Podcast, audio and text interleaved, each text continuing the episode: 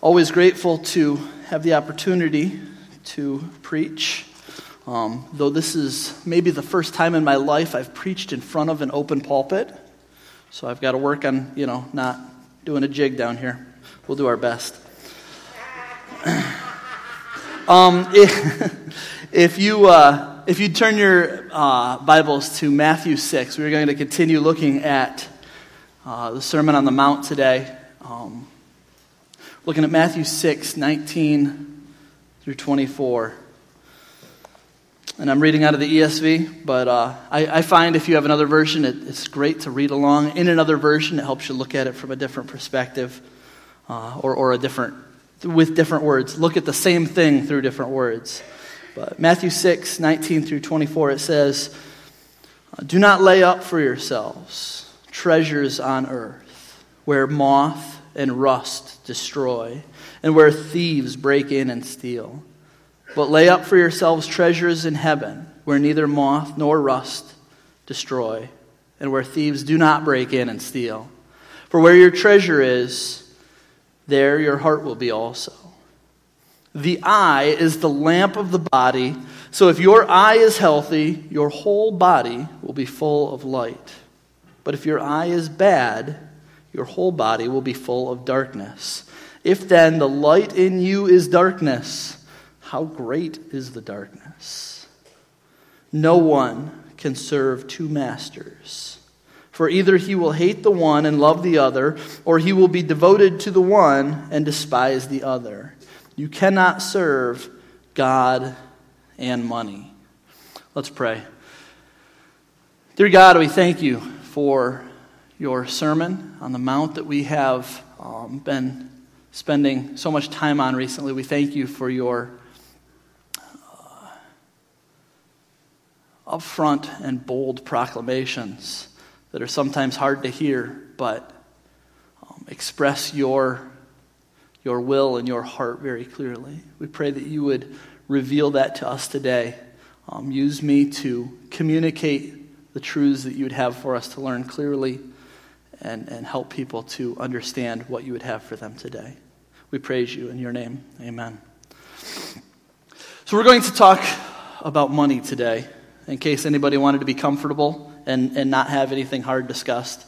We're going to end that right now. Money is never, money is never a great, uh, comforting thing to talk about. Whenever, does anybody else feel uncomfortable when, when we talk about like moral issues surrounding money? That one always, it gets me. It, it's, it's, it's, uh, it's always convicting because because we all have money. We all deal with money. We all, we all are forced to use money in society. And, and basically, every, every American who is part of functioning society has enough money that you could be manipulated into feeling guilty for it, right? Uh, it, it only takes. Uh, uh, one picture of, of a, a boy in Uganda with a water jug walking five miles to go get water, or uh, a, a, young girl in a sweatshop in Sri Lanka working long hours for $2 a week, for us to be like, I'm a, I'm a terrible person. Then we look down at our fast food meal that we just complained about because it only has one piece of cheese. And, and we just feel like horrible people, right? We're, society has a way of, of, of making us, uh, society has a way of, of knowing how to get our money from us. That's what society does. And, and, and, and each one of us, I'm sure, has on some level experienced that guilt, the, the I have money guilt. And, and that's not what we're going to talk about. We're not going to talk about uh, some idea of, of it being immoral to have money. But that's because that's not what Jesus is talking about. But he does, Jesus does focus on money a great deal. In fact, the whole New Testament talks about money a lot. The, there are 2,300 uh, verses in the New Testament dealing with money or possessions or wealth. And that's more than, that's more than uh, verses talking about heaven, hell, or sin. I, I mean, I guess sin is kind of, most of the money verses talk about sin too. But the, the this is a topic that comes up over and over again. In fact, this is the third time in Jesus' Sermon on the Mount that money has come up. Jesus talks about it because it's an important issue for us. It, he talks about it because not, he, doesn't, he doesn't back away from hard things. Jesus' purpose here on earth is not to make us feel comfortable when we're, we're doing things that, are, that need to be addressed. He, he's quick to address things, and he was quick to address the, the people around him. And, and money was a, an illustration that he could use to hit home for all the people that were around him and, and still is applicable to us today. Because if you live in society, if you're a functioning part of a civilized society, you deal with money. You, you, you probably do something to earn money, and you probably do something that costs money. It's, it's part of society, it's, part of, it's an inevitable part of our lives as human beings living in society. And, and he, he uses the topic of money to reveal sin in our heart. Because that's where sin happens, right? Sin happens in our hearts as we, as we make bad choices, as we think about things, lust after things, wish for things, hate things. That's where sin happens in the heart. Sin doesn't happen in the, the transaction necessarily, though I suppose sometimes it can. The, the, the, the choice of sin is made in the heart. And, and this is it's just the same thing uh, with, with shepherds. Jesus used the illustration of uh, shepherding a lot. We have lots of illustrations about a lost lamb, the hundred, hundred sheep, the, the, these different things. The, because Jesus was talking to a crowd often that was filled with people who were sheep farmers. That's what they did. So he was trying to relate it to them. And he uses money the same way. But it, money is not Money is not the root of all evil.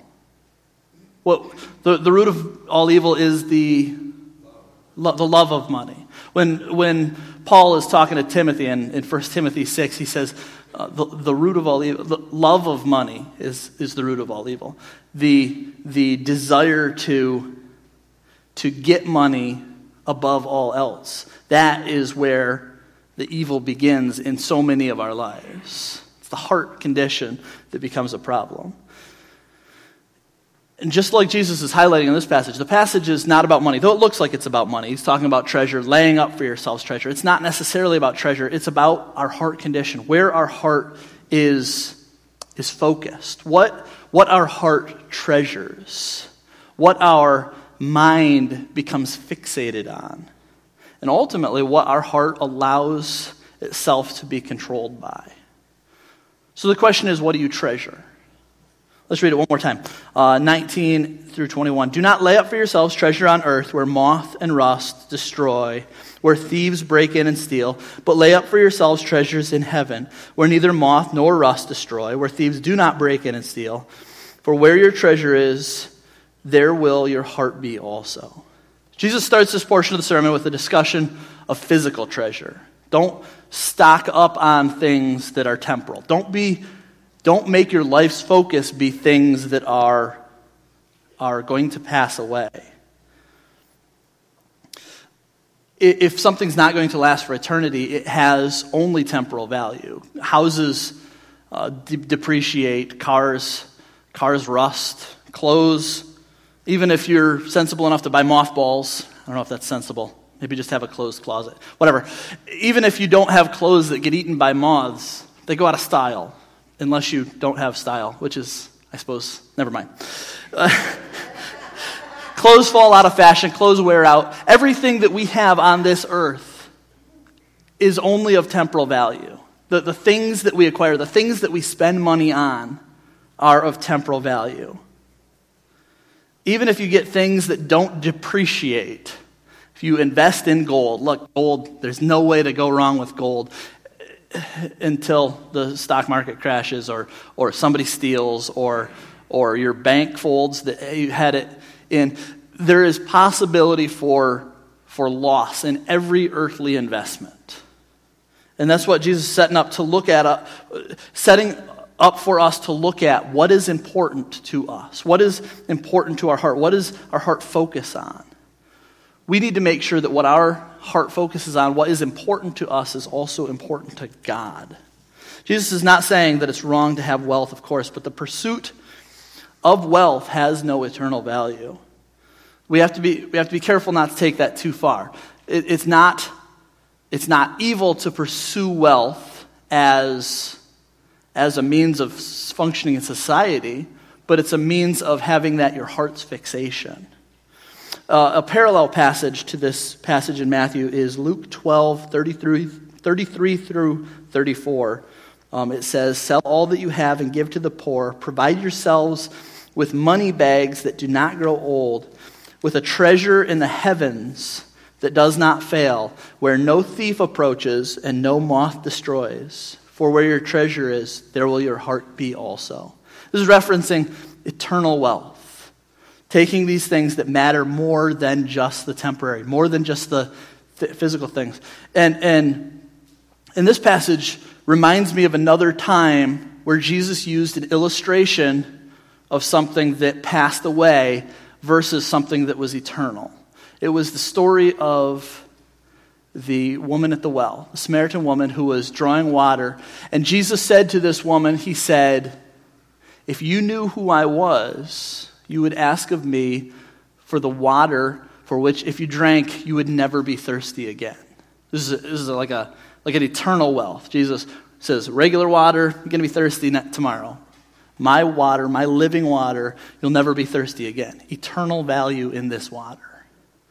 Now, very clearly, Jesus is not condemning temporal water. We, we, I'm, I'm sure the woman at the well came back the next day and drew water at the well. It was probably a more meaningful experience for her having remembered the previous day. But, but we still need water, right? We still, we still have the need for the temporal things. It's not immoral to still have water, nor is it immoral to still go to work tomorrow and make the money that you have to make to be a functioning part of society. But ultimately, it's, it's putting things into perspective for us. These are these are word pictures that Jesus are, is using, illustrations to put things into perspective. How much value is a sip of water versus a life changing drink of, of, of what God has to offer? How much value is going to work and, and earning enough money to pay, make a payment on a car so you can get around in life versus investing your time and effort into somebody who needs to see the love of Christ? Who will know what the love of Christ is and have a heart change because of your action in their life. These are the things that don't pass away. These are the things that, that ultimately matter in light of eternity. Whereas, yes, we'll go to work, yes, we'll have a car, yes, the car will fade, it's part of life. But we have to remember that the important stuff is, is what we do for Christ. We have to look at it the way Christ intended it is it's a caution to not take our focus off of what really matters. Ultimately, if we're followers of Christ, our lives should be shaped into arrows pointing at Him. Any temporal or earthly concern that detracts from that has to be, has to be examined in our lives and, and possibly set aside if it takes away from, from doing that uh, Jesus uses the example of, of money, but he's, he's warning us of any earthly concern, right? Any, anything that becomes more important to us than doing the work of Christ, than loving Christ. And that can be anything. That can be uh, a sport. As I, as I get older, less of my peers are, are living for sports. When I was, you know, in college, uh, high school and college, people were like, I'm going to make it, I'm going to get drafted, I'm going to play professional baseball, whatever it was. They thought that their lives were going to revolve around a sport. As I get older, fewer people have that dream. Fewer people have that distraction, I'll say, I see as, as I look around. But, but many people have, have this idea of a, a sport being their life's calling. And ultimately, that takes away from, if, if it is our life's goal, it takes away from our focus on Christ. Our career, and this can be different than, different than money, it can just be our love of doing work. If it's temporal work, what does it matter in light of eternity? It can also be our, our desire for popularity. This one might seem silly to us, but in a society with social media, with, with going viral, is a means of, of starting a lucrative career or, or becoming an influencer on YouTube is one of the most sought after positions, sought after career ideas that people have today. Becoming popular can be the heart's desire, can be what somebody treasures to the point that it takes away from a life focused on Christ. Our generation is popularity, popul, popularity obsessed many times. My generation, my generation and younger. Ultimately, those things become worthless. All these things career, uh, sports, popularity becomes worthless in light of what is done for Christ.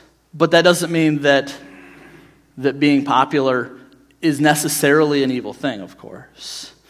It doesn't mean that a career is an evil thing. It doesn't mean that playing sports is an evil thing. Sometimes it's, it's, it's something that can add color to our life and give us a respite or give us, give us hope to continue. And, and Jesus puts those things into our lives as good things. But when they become our fixation, when they become our desire, when they become our treasure, it's when it takes away from Jesus. Uh, the verse says, Where your treasure is, there will your heart be also. I like to invert that. Look at it the other way around. It says, What your heart is fixated on is revealed by what you spend your time and your money and your effort on. So, what, what, that's your treasure, your time, your money, your effort. Where are you investing that? That will reveal to us what is important to our hearts. When we, when we have something that we put a lot of energy into or time into, it's something that we truly care about. So we each have an allotment of time each week. So presume 40 hours goes to work, if you're lucky. Uh, presume 56 hours if we all get eight hours of sleep, which we, of course, all do.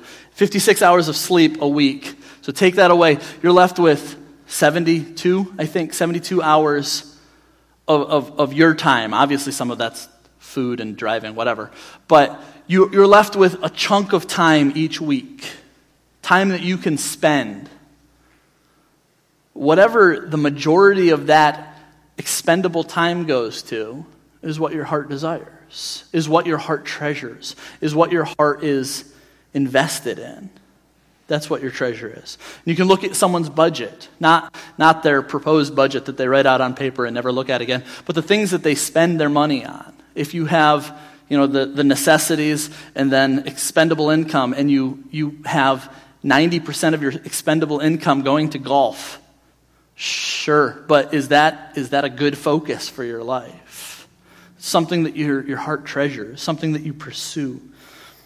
Um, and your, your energy. If you have a spouse who spends weeks planning a hunting trip or, or a scrapbooking get together, and, and they won't take the energy to plan a date night, or, or they forget your birthday or anniversary. We like, ideally, we, we try to be forgiving, we try to be understanding, but, but as a spouse, you kind of start to understand where someone's priorities lie. It, we, we, when we put so much in something temporal, so much energy and focus into something temporal, that we neglect the responsibilities that God has given to us for, for a life focused on Him, then we start to treasure temporal things over Christ. We start to make that our focus.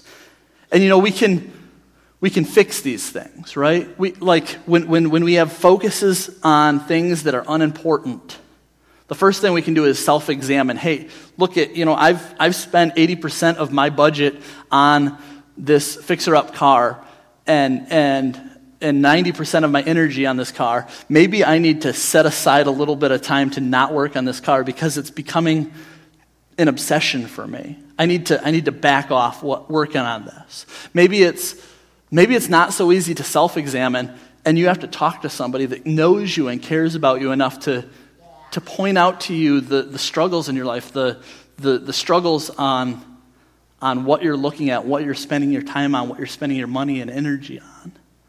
And, and there, are, there are tools that you can use. Uh, for, for the use of a budget, you can read a book, a, a, a Ramsey book, or, or, or, Larry Burkett, or, or download a budget off the internet and, and see how much of your money ought to be allocated to different things. And if you have a huge chunk of your money going to something that, that a, a standard budget kind of ignores, it, it's kind of a red flag for you. Maybe it's, maybe it's so important that you need to seek uh, a counselor per, for, for, for your marriage to, to help you straighten out your priorities in your marriage. But these are all things that we can work on. When we, when we treasure something too much that it distracts from God's plan for our life, we can work on that. We can change these things. But when we don't change them, it becomes an obsession, it becomes a fixation. And that's when we, we really start to we really start to lose our impact for God in our lives. Uh, verses 22 and 23 says, The eye is the lamp of the body. So if your eye is healthy, your whole body will be full of light. But if your eye is bad, your whole body will be full of darkness. If then the light in you is darkness, how great is that darkness? This passage is not talking about eyesight. This passage is not saying, hopefully you have good vision so you can fill your life with beautiful colors. It's talking about your, your mind's eye, what you, are, what you are thinking about every day, what you are fixating on. If you are, if you are spending all day, every day, thinking about this car that you're restoring, your, your, your whole life is going to be just about the car. And it, it doesn't have to be a negative thing. Restoring a car is not a bad thing, but it can be, obviously. It can be a negative thing. But if, if it is something ultimately that distracts from the position that Christ has put us in, then it's, it's what fills our life. It, it, it takes away from the opportunity to fill our life with the light of Christ. When we fixate on Christ or we fixate on the things that Christ has put in our path to be part of His will for our lives, then we are filling our lives with light and we're, we're, we're not obsessing over less important things that will ultimately harm us. When my uh, brother joined up, actually, both of my brothers uh, went in the army, um, and, and it was quite the experience as a younger brother to see a older brother go off and become a soldier, which was, it was, it was I'm very proud of both of them. Um, but when my oldest brother went in, he went in um, in September of 2001. He went in right before, I think he shipped off right before September 11th, maybe shipped off right after, but they, they let him wait for just ages before they processed him because they had more important things going on.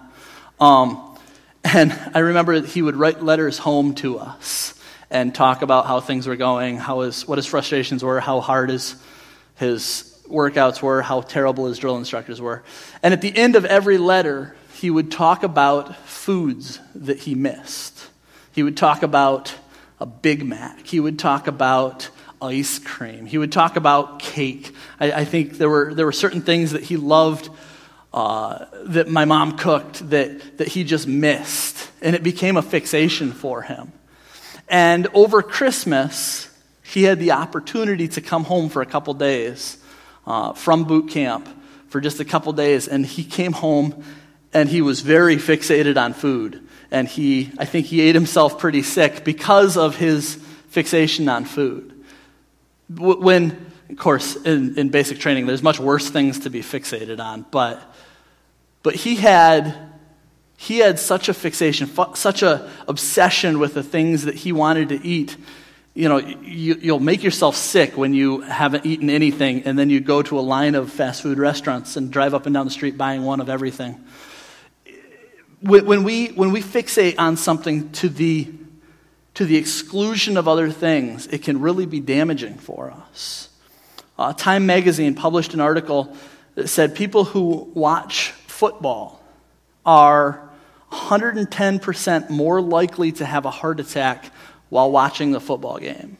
And that's probably not even taking into account if they're Lions fan, which has got to raise that a bit, I would imagine. That if, if watching a sport can can give you that level of anxiety, can give you that level of, of, of worry, of, of obsession in your life. You know, how much, how much can a, a really unhealthy obsession do? How much can any obsession, even something as simple as football, take away from the path that Christ has put in front of us, for better or for worse? If you fixate yourself on being a better parent, you can fill your family with light. If you fixate yourself on a promotion at work, you might fill your work life with life, and it's not necessarily a bad thing. But if you're doing that to the exclusion of your family, you're filling your family with darkness. If, if God has set a path in front of you, you must be careful to not let temporal things distract you from that path that He has put in front of you. The things we treasure will turn to more and more. And when we begin to focus on them, it becomes our lives become defined by them. They become an obsession, they become a fixation. And ultimately, the things that we fixate on shape our lives to the point that we serve them. We become, we become the slave of those things that we are obsessed over. And that's not a bad thing as long as the thing that we are obsessed over is what God has put in our life to be obsessed over. Or more specifically, if it is the person of Jesus Christ, the person of, of, of God who has given our lives the opportunity to shape ourselves after Him in His will, to know His word, to, to love it, to, to pursue it in our lives to the point that our lives become modeled after Christ. If that is our obsession, then how much, how great is it to be, to be a slave of, of God the Father. How great is it to be to call him master? But if we call our, our fixer upper car our master, if we call our sport our master, how, how sad is that? Something that passes away, something that's temporal. But what we love becomes our master. That's what it says, last verse. No one can serve two masters. Either he will hate the one and love the other, or he will be devoted to the one and despise the other. You cannot serve God and money. I read that as a child out of the King James, and it says, You cannot serve God and mammon. And I read mammal, and I thought it was mammals till I was 13 at least. You cannot serve God and money. The correct translation is money. You cannot serve God and money. You, you cannot serve, you cannot spend your life devoted to earning money as the fixation of your soul and call yourself a follower of Christ. You know, this, this idea of treasuring things seemed a lot more harmless when we talked about what your heart treasures. But when you talk to when you talk, get to the point where it becomes your master, when it becomes the thing that you that controls you, it, it's, it's kind of scary, right? This is, this is why drug addiction can be so harmful. If, if you are so focused on the next high that everything else in your life blackens out, you've become a servant to that drug. You've been, become a slave to, to that need that your life cannot be fixed on anything that Christ has to offer. And it takes away from that. But Christ uses the, money, the, the illustration of money. He says you can't serve God and money. And he uses this illustration because, because he, he knows that all of us deal with money. He knows that all of us have to deal with money. And, and almost all of us deal with the need for money, right? The, the, there's, there's very few of us who say, ah, I don't, it wouldn't be easier for me to have more money. Because we all, we all live in society the same, and, and all of us, our lives would be, you know, presumably made easier if we had more money. But, but when that becomes our fixation, it fails. When, when, when we look at the, the story of the rich young ruler, a man who was a really, really, really good person, who came to Jesus wanting to follow Jesus, wanting to be part of Jesus' entourage. But ultimately, he was a servant of money. He was somebody who lived for money. I've always wondered about that story because a man comes to Jesus and says, What must I do to have eternal life?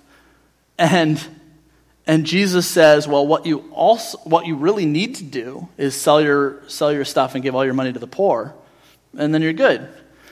And you, you read that in the Bible and you say, That's, that's not what I read in my book on how to get saved. Salvation is, salvation has always been and always will be uh, a free gift of grace by God through, through the payment of Jesus Christ on the cross. That's what salvation is. How, how does Jesus say what he needs to do to earn eternal life is, is sell what he has and give it to the poor? That doesn't seem right. I think only, only an omniscient person could have said this because Jesus understood the mind of the rich young ruler. Jesus understood that this man was never going to put Jesus as Lord over money as Lord. Jesus did not say, you know, for everybody else, salvation by grace. For you, what you have to do is this to earn salvation. What he said is, you know, for salvation, you have to, you have to make me your Lord. And you're, you're not going to do that. says, this is, this is what is standing in your way. Money is more important to you than me. That's what it is. And, and the rich young ruler very sadly turned around and walked away because, because money was his Lord. Money was his, his God, his master. It's what he served. Jesus never asks to be part of our life. What he asks is to be the Lord of our lives.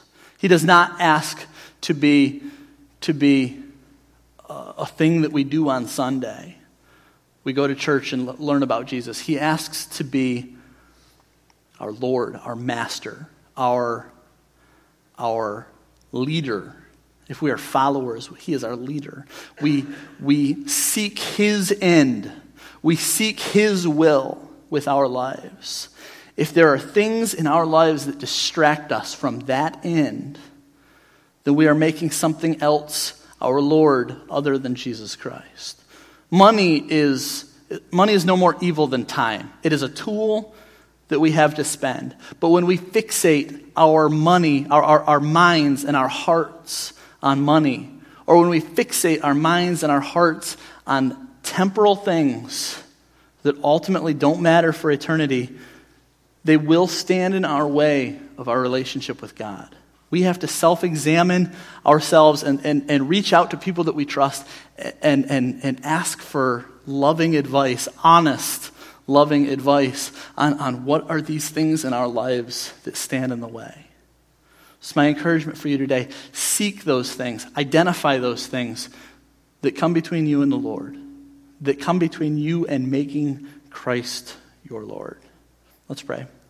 Dear Heavenly Father, we praise you today as the only one who has ever deserved to be our Lord, the only one who has ever had a right to, to claim us. Lord, we are so unworthy. We are so often failing in our pursuit of you, in our, our easily distracted, easily uh, led astray minds and hearts. We pray that you would hold on to our attention, hold on to our hearts, and help us to focus on you. And, and when we need help, when we need uh, the strength of a family member, of a church family member, or, or a friend, that, that we would be there for one another, showing the love of Christ to these, these others beloved in you, that we would be able to point others to you. We praise you and we, we thank you for the family that you have put together here, that we can be here for one another and lifting each other up in prayer and, and encouragement, and that we would always be honest with one another. We praise you, Lord, in your name. Amen.